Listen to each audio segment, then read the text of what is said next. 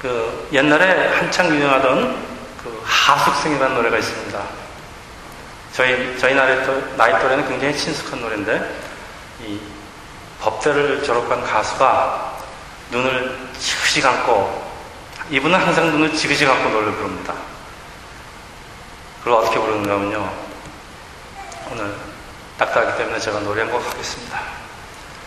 인생은 나그네 길 어디서 왔다가 어디로 가는가 이 눈을 지극히 감고 부르니까요. 이 철학적이고 뭐 심각한 노래 노래 그런 가사 같은데요. 사실 우리 크리스천에게는 이미 정답이 이미 공개되어 있는 것이죠. 하나님께서 아담에게 하신 말씀. 우리 장례식장에서 자주 듣는 말입니다. From dust to dust. 너는 흙이니 흙으로 돌아갈 것이라. 이걸 모르고서는 뭐 어디서 왔다가 어디로 가는지 눈을 감고 아무리 부르면 뭐 하겠습니까? 근데 흙으로 왔으니 흙으로 돌아갈 것이라. 인생은 참 험한 것 같죠? 그러나 예수를 믿는 우리에게는 돌아갈 본향이 있습니다. 허무하지 않습니다. 이게 예수 믿는 사람하고 안 믿는 사람의 차이입니다. 저는 청년 시절에 고향과 친척과 아베 집을 떠나 이곳에서 30년의 30여 년의 나그네 삶을 살고 있습니다. 원래 1년만 있다고 있다 가려고 온 곳이지만은 어디 제 맘대로 되는 게 있습니까? 가끔 제가 제가 살아온 삶을 뒤돌아보면서 새삼 느끼는 것은 제가 살아온 인생이 저의 일정표로 된 것은 거의 없는 진정한 나그네 삶이라는 것입니다. 여러분 남이 얘기하는 것 같습니까? 여러분 이제 살아보십시오. 여러분 마음대로 되는 게 하나라도 있는가? 저는 하나님 알기 전에는 한 곳에 정착해서 오래 살았습니다. 근데 하나님을 알고 나서 한 20여 년 동안 한 집에서 2년 이상은 살아본 적이 없습니다. 집뿐만이 아니고요. 저는 항상 창고를 끼고 살았는데 사무실하고 창고도요. 2년을 넘기지 못한. 꼭 이사를 하게 되었습니다. 이렇게 해서 이사라는 것은 제 삶의 일부가 되었던 것인데 제가 원했던 것은 물론 아니고 제가 한 곳에서 안정을 하려고 할 때마다 예상치도 못했던 일로 이사를 해야 됐기 때문입니다. 그래서 제가 발견한 것은 제가 사주, 사주 공부를 좀 했습니다. 사주 팔자에서 얘기하는 그 영마살이라는 거 알죠? 영마살. 영마살이 끼어서 그런 게 아니고 저에게 하숙생의 삶을 가르치기 위해 하신 하나님의 뜻이라는 것입니다. 그래서 저는 하숙생의 의미를 아주 몸으로 절실하게 배웠습니다. 나그네 삶을 이루시려는 하나님의 뜻으로 그런 메시지를 받아들여서 한 곳에서 정착하는 걸 포기했습니다. 그리고 지금 이번에는 이번에 이사 와서는 짐을 다 풀지도 않았습니다. 그리고 살고 있습니다. 그런데 흥미로운 사실은 제가 이렇게 다 포기하고 나니까 지금 한 곳에서 5년째나 살고 있다는 것입니다. 그래도 언제든지 하나님이 떠나시라고 떠날 마음의 준비는 되어 있습니다. 그 아브라함은 이제 하란을 떠나면서 이런 나그네 삶을 시작합니다. 아브라함이 제 발로 떠난 것처럼 보이지만은 사실 하나님께서 아브라함을 고향에서 내쫓으신 것입니다. 미국에 이민 온 사람들 다 집을 놓은 것 같지만요. 하나님이 다 내쫓으신 것입니다.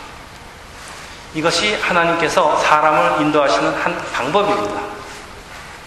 먼저 고향과 친척, 아비 집을 떠나게 하시고 그 다음에 의지할 데가 없으니까 그리고 나서 하나님의 좋은 계획을 펼치시는 것입니다. 여러분도 나름대로 이유가 있어서 다 고향을 떠나서 여기 와 있지만은 사실 이 모든 것이 하나님의 계획 안에 있는 것을 절대 잊지, 마시, 잊지 마시기를 바랍니다. 그래서 하나님의 축복을 받은 아브라함의 자손들 이삭, 야곱, 요셉 모두가 나그네 삶을 살아야 했습니다. 그리고 야곱은 우리 전 시간에 배운 것처럼 자기 입으로 험악한 나그네 삶을 살았다고 고백할 수밖에 없는 것입니다. 성경에는 참 많은 인물이 등장합니다. 우리가 거진 다 나그네 삶입니다. 우리가 그들의 나그네 삶을 살피면서 꼭 놓치면 안 되는 것은 그들 위에서, 그들 뒤에서 역사하시는 하나님이십니다. 그래서 우리가 아브라함의 삶을 통해서 정말 배우고자 하는 것은 아브라함에 관한 것이 아니고 이런 나그네 아브라함을 인도하시는 하나님에 대해서 배우고 또 그런 하나님을 경외하려는 것입니다. 왜냐하면 장호 말씀대로 하나님을 경외하는 것이 우리 지식의 근본이기 때문입니다. 그리고 하나님을 바로 아는 것이 우리 믿음의 근본이기 때문입니다. 오늘 여러분과 같이 은혜를 나누고자 하는 그 주제는 이 믿음의 정의 그리고 그 믿음의 근원인 것입니다. 우리 지난 시간에 살펴본 12장에 아브라함은 자기에 속한 모든 것을 이끌고 땅으로 들어가서 재단을 쌓고 예배를 드리기 시작하지만은 우리 기근이 들자 아브라함은 세상을 의미하는 애국으로 이사를 가는데 일단 세상으로 들어가니까 당연히 세상적인 걱정이 따라옵니다. 아내 사례가 남을, 남이 탐을 낼 만한 미인이라는 것이 자기의 목숨을 위태롭게 할 수도 있다는 사실입니다.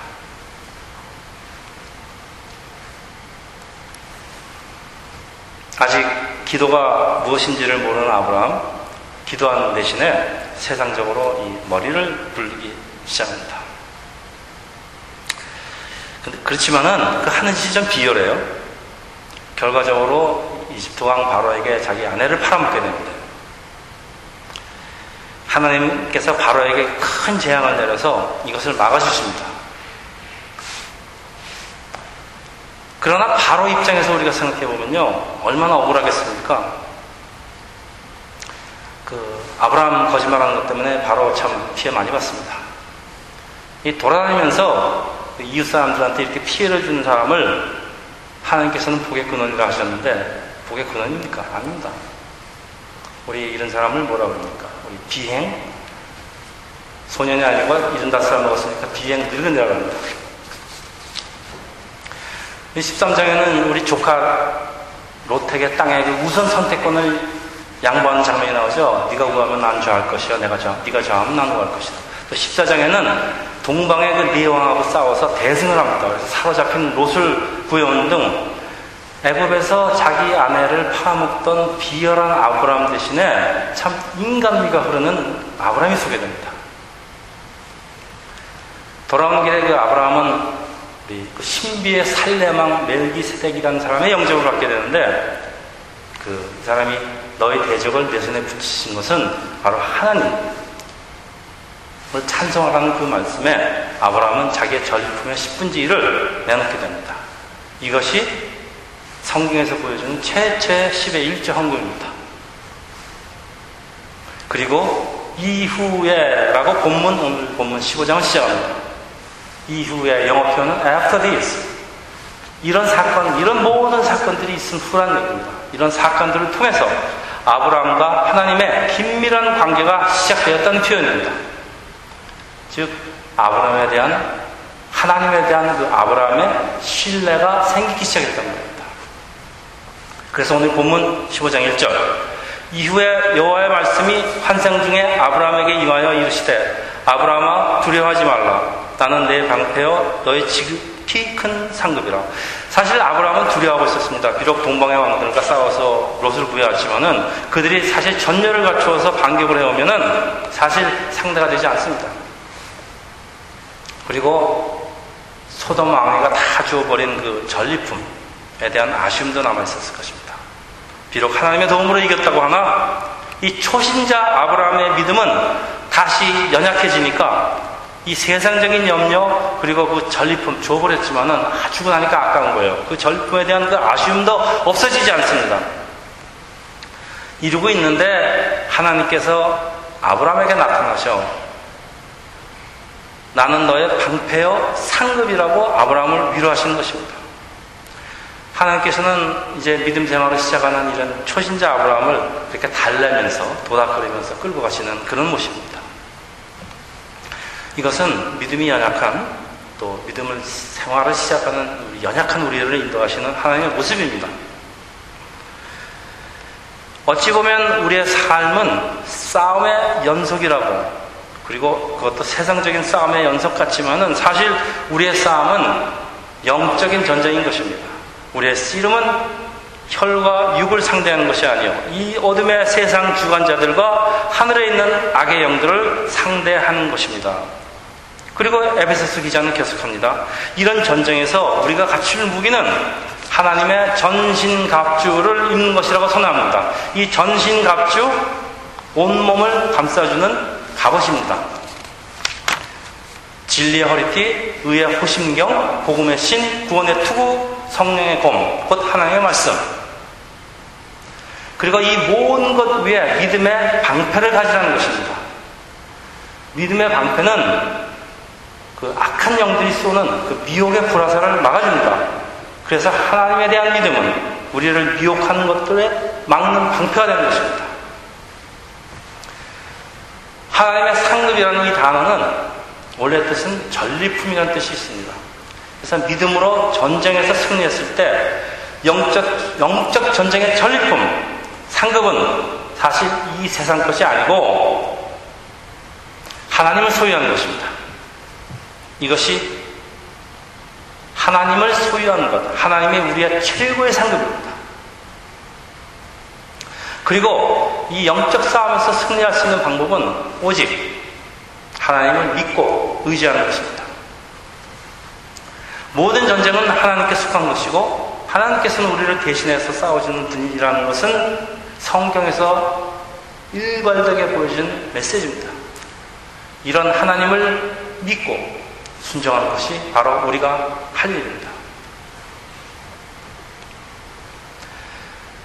나는 너의 방패요, 상급이라는 하나님의 말씀에 사실 아브라함은 별로 감동한 것 같지 않습니다. 그리고 오늘 본문 2절 보면요. 주 여호와여 무엇을 내게 주시려니까 하시나이다 나는 자식이 없사오니 이 말씀을 우리 좀 다시 해석해 보면요. 나는 지금 자식이 없어서 애가 탔는데 무슨 상패, 무슨 방패며 무슨 상급이 소용있겠냐는 불평입니다. 사실 그 고대 중동 사회에서는 아들이라는 존재는 아버지에게 사회생활의 연속을 의미하는 것인데 이런 아들이 없다는 것은 곧 자기의 사회생활의 끝이면서 자기의 죽음하고 직결되는 것입니다. 여러분 아무리 재물이 많아도 대를 물릴 자식이 없고 몸은 늙어가고 세월은 흐르는데 삶의 낙이 없다는 말입니다. 그리고 아브라함을 하나님께서 아브라함을 하란에서 부르실 적에 큰 민족을 이루겠다는 약속이 있었는데 도대체 자식을 자식이 생길 조짐이 없으니까 인간적으로 생각을 해보니까 안 되겠습니까? 그래서 그의 그 종들 중에서 제일 그 chief servant죠 엘리에스를 상속자로 삼겠다고 하나님께 말씀드립니다. 그러면서 3절에 보면요. 이번에는 하나님을 노골적으로 원망합니다. 주께서 내가 씨를 주시지 아니하였으니 사실 아브라함에게 이것보다 더 큰 문제는 없습니다. 그래서 불평 같지만은 이 모든 사건, after all this, 이제는 하나님이 어느 정도 믿을만 하니까 불평을 하면서도 자기의 가장 큰 문제를 털어놓는 것입니다. 근데 우리가 우리 하나님께 우리의 고통을 호소할 수 있지만은 불평을 하는 것은 좋은 자세는 아니에요. 그렇지만은 그래도 그래도 아브라함과 하나님의 이 관계는 조금씩 진도를 보이기 시작하는 것입니다. 우리가 진도가 보이기 시작합니다. 그리고 우리가 앞으로 계속해서 우리가 추적하려는 것은 바로 이 진도입니다. 진도. 여러분 잘 아시죠? 그 이성 간의 교제에서 사람들이 제일 궁금해하는 것이 저 사람들 진도가 어디까지 갔나 하는 것입니다. 뭐 이렇게 궁금한지 말이죠. 근데 어떤 커플은 그 진도가 영 느리고 어떤 커플은 그냥 뭐 첫, 첫, 첫 번에 만나보자 불이 붙어버립니다. 제가 잘 아는 어떤 사람이 있는데 그 사람은 그 두 번째 데이트에서 결혼을 약속을 했습니다. 우리 본문 4절 하나님은 아브라함의 상속자가 그 양자가 아니고 아브라함 몸에서 날 적자라고 약속을 하십니다. 그리고 5절 보면은 하나님께서는 아브라함을 이끌고 밖으로 나가셔서 밤하늘에 저 밤하늘의 별들을 보여주시면서 내 자손이 저 밤하늘의 그 별처럼 많을 것이라고 약속을 하십니다. 이것은 이런 약속을 아브라함의 마음 깊이 새겨, 새겨주시는 하나님의 참 그 배려입니다. 그, 요즘 그, 요즘 드라마 보면은 그 젊은 커플들이요, 그, 유한하게 프로포즈를 합니다. 어, 보니까 뭐 불꽃놀이도 하고 참, 정말, 정말 왜 이렇게 난리 떠는지. 근데 그, 그, 그런 것이 상대방에게 그 잊지 못할 장면을 영원히 남겨주겠다는 그런 하는 것입니다. 아마 나중에 부부싸움을 하더라도요, 그 남편이 그런 포즈, 그런, 프로포즈를 하면서 자기를 데려갔다는 사, 그런 생각이 나면은 아마 남편에 대한 그 불평도 많이 사라질 것 같아요. 그렇죠? 근데 여기 참 흥미로운 사실이 하나 있습니다. 자손이 밤 하늘처럼 많다 한 적에 자손이 아니고 자손들이라고 해야 됩니다. 근데 우리나라 말은 이 단수하고 복수의 개념이 분명치 않아서 뭐 my wife 할 걸 갖다 our wife 내 와이프가 아니라 우리 와이프 뭐 이렇게 막, 막 혼동합니다. 자손들이라는 복수 대신에 자손하고 단수로 표기해야지 맞을 것 같는데 그냥 보통 그냥 넘어갑니다. 잘못돼도. 그러나 이 다른 언어에서는 이렇게 복수를 단수로 잘못 표현하는 경우는 없습니다. 이상한 것은 이 본문의 영어 표기에 your offsprings 라고 복수가 아니고 offspring이라는 단수 또 히브리 언어에도 표기에도 물론 제라라고 단수로 표현됩니다. 자손이 별처럼 많은데 당연히 복수로 표현되어야 되는데 왜 단수입니까? 이제 6절 오늘의 요절입니다. 아브라함이 여호와를 믿으니 여호와께서 이를 그의 의로 여기시고 여호와를 믿으니 이 믿었다는 것은 무슨 뜻이겠습니까? 하나님께서 지금 아브라함에게 하신 약속이 지켜질 것을 믿었다는 말입니다. 그랬더니 그거 믿었다고 그 믿음을 의로 여기셨다는 말씀입니다. 그렇다면 이 의라는 것은 무엇일까요?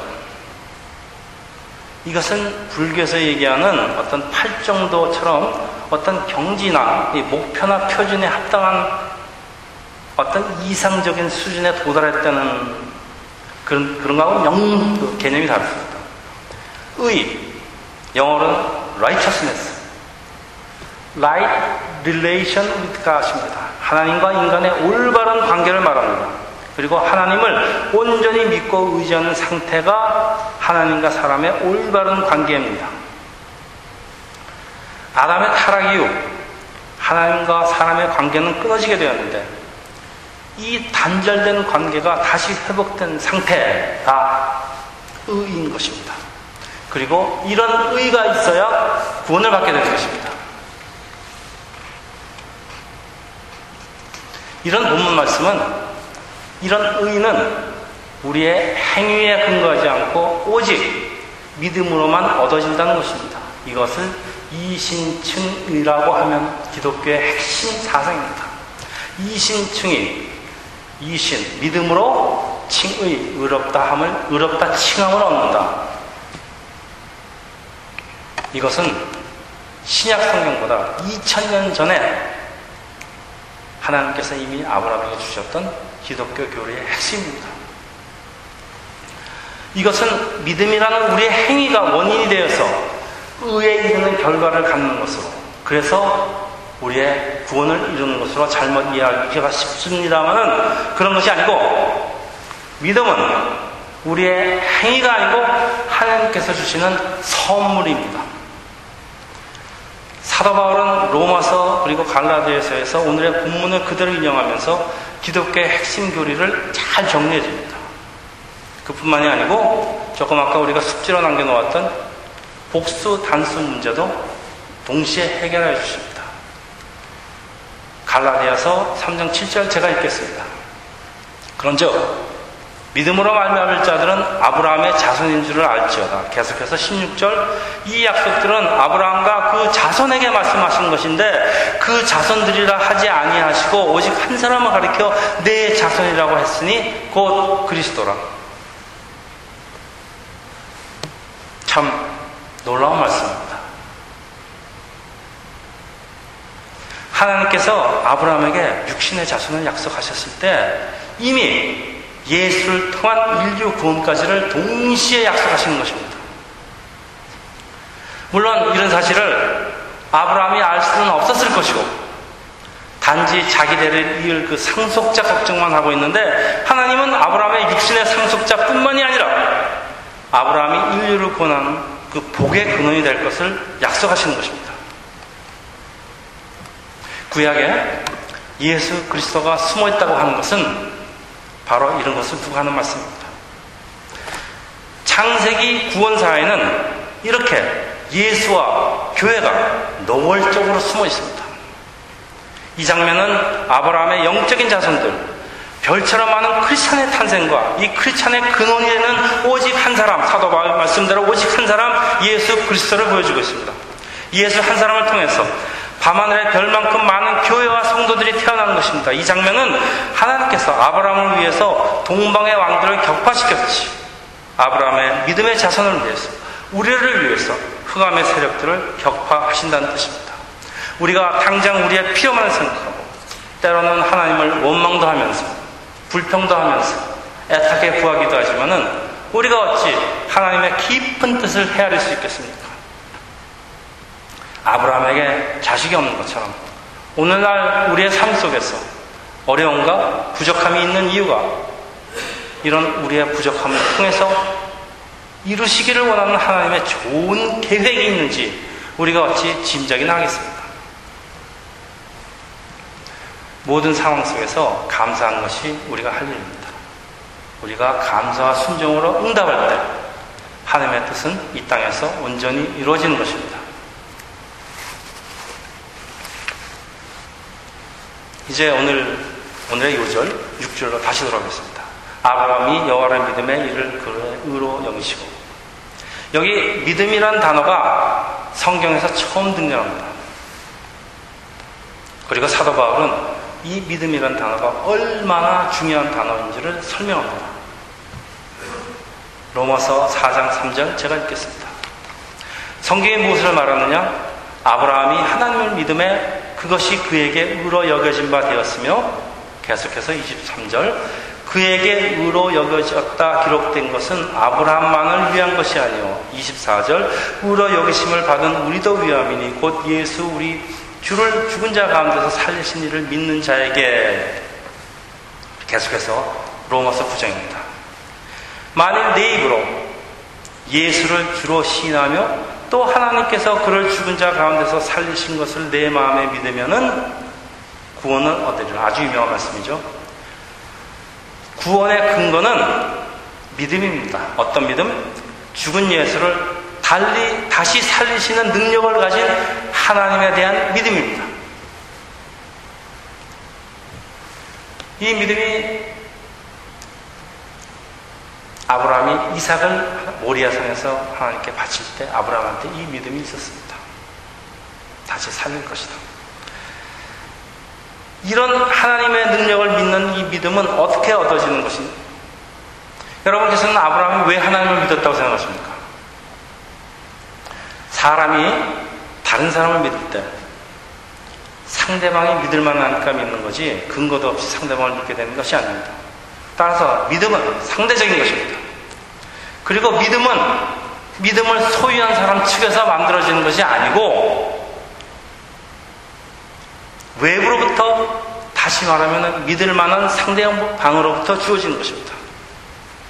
오늘 본문 1절에 이후에 after all this라는 표현은 이 질문에 대한 힌트를 주십니다. 12장에서 12장까지는 에서 보여주는 그 아브라함을 위한 하나님의 몇 가지 그 역사, 페이버, 도움, 후회라는 말씀입니다. 하나님께서 아브라함이 믿을만 하니까 믿을만한 일을 하셨다는 말씀입니다. 이런 믿음은 사실 하나님의 아브라함에 대한 열심에서 오는 것입니다. 하나님께서는 왜 이런 열심을 아브라함에게 베푸시는 것이겠습니까? 아브라함이 은혜를 받을 만한 행동이나 자격이 있어서입니까? 아니죠. 지금껏 우리가 발견한 것은 아브라함에게는 그런 자격이 없다는 것입니다. 그렇다면 하나님께서 왜 그러셨단 말입니까? 또 신약성경에 하나님께서 답을 써놓으셨습니다. 에베소서 2장 8절입니다. 제가 읽겠습니다. 너희는 그 은혜로 인하여 믿음으로 말미암아 구원을 받았으니 이것은 너에게 난 것이 아니고 하나님의 선물이라. 믿음은 하나님께서 구원을 주시기로 하신 사람에게 주시는 하나님의 은혜며 선물이라는 말씀입니다. 제가 예수를 믿기 전에 제일 알고 싶었던 것이 바로 이 믿음의 근원이었습니다. 왜냐하면 어떤 사람에게는 믿음이 그의 목숨보다 더 귀하죠. 순교도 하고 참 다 버리고 선교사로 나가는 것입니다. 그런 사실을 발견했기 때문입니다. 그래서 왜저 사람들은 왜 저럴까? 저 믿음은 과연 어디서 온 것일까? 저는 참 오랫동안 찾고 찾았습니다. 그리고 저는 이 성경 구절로 다시 태어나는 은혜를 체험하게 됩니다. 그것은 제 영혼이 이 말씀의 뜻을 온전히 깨닫는 순간입니다.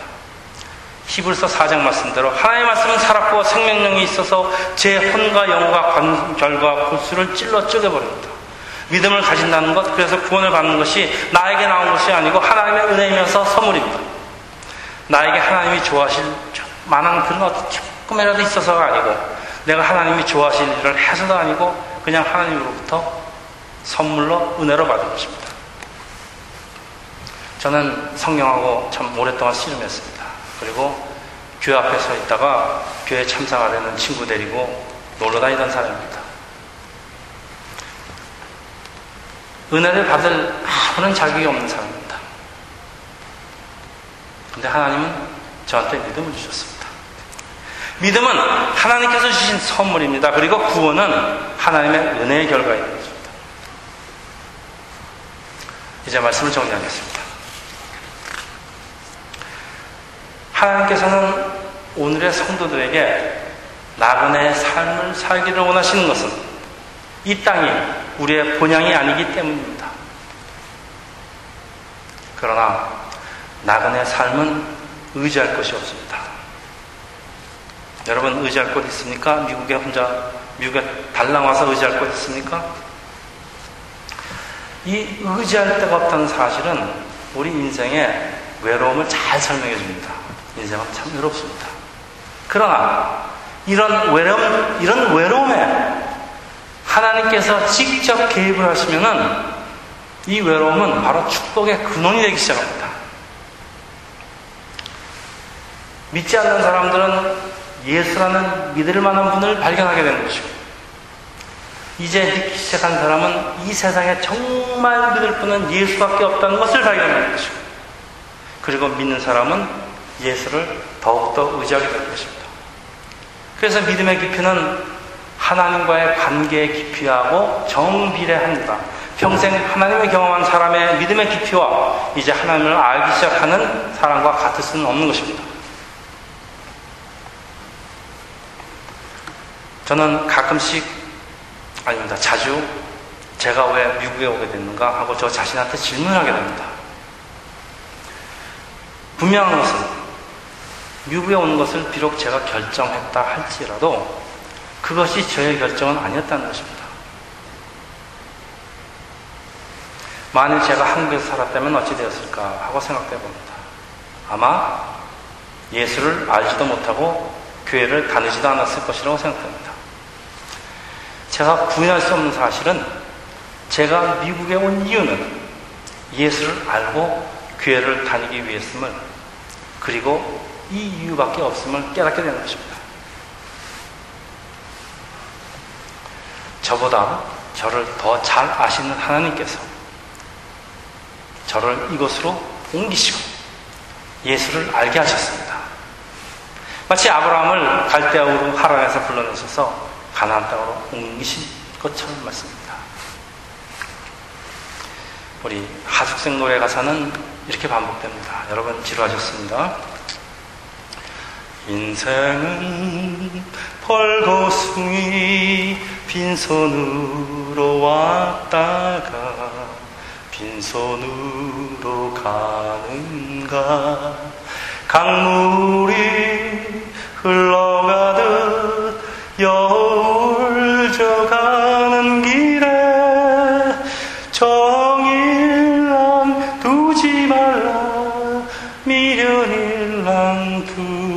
말자 이 세상 사람들도 인생이라는 게 빈손으로 왔다가 빈손으로 돌아가는 것을 잘 알고 노래합니다. 하물며 돌아갈 본향이 있는 우리가 무엇을 움켜잡고 놓지 않으면서 무엇에 밀어두겠습니까?